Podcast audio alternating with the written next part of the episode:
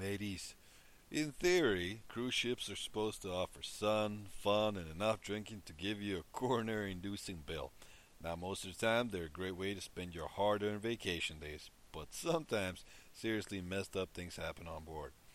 There's nothing wrong with trying to make a quick buck, and if you can combine that with vacation, more power to you, but please keep it legal. You see, in 2016, there were three Canadians hailing from Quebec uh, who set off on a two month luxury cruise, spending more than you did buying your last car. They had plenty of cash to spend on Instagram photos, and we know where it came from. Uh, when the cruise ship hit port in Australia, Border Protection was waiting with sniffer dogs at the ready. They had been tracking the ship for a while and found 209 pounds of cocaine worth an estimated 22 million. That's enough to keep sailing for a long time. It was it was the biggest pile of drugs Australian authorities had ever gotten off a cruise ship, which is just it's happened before. One Canadian pleaded guilty, and the other two went to trial.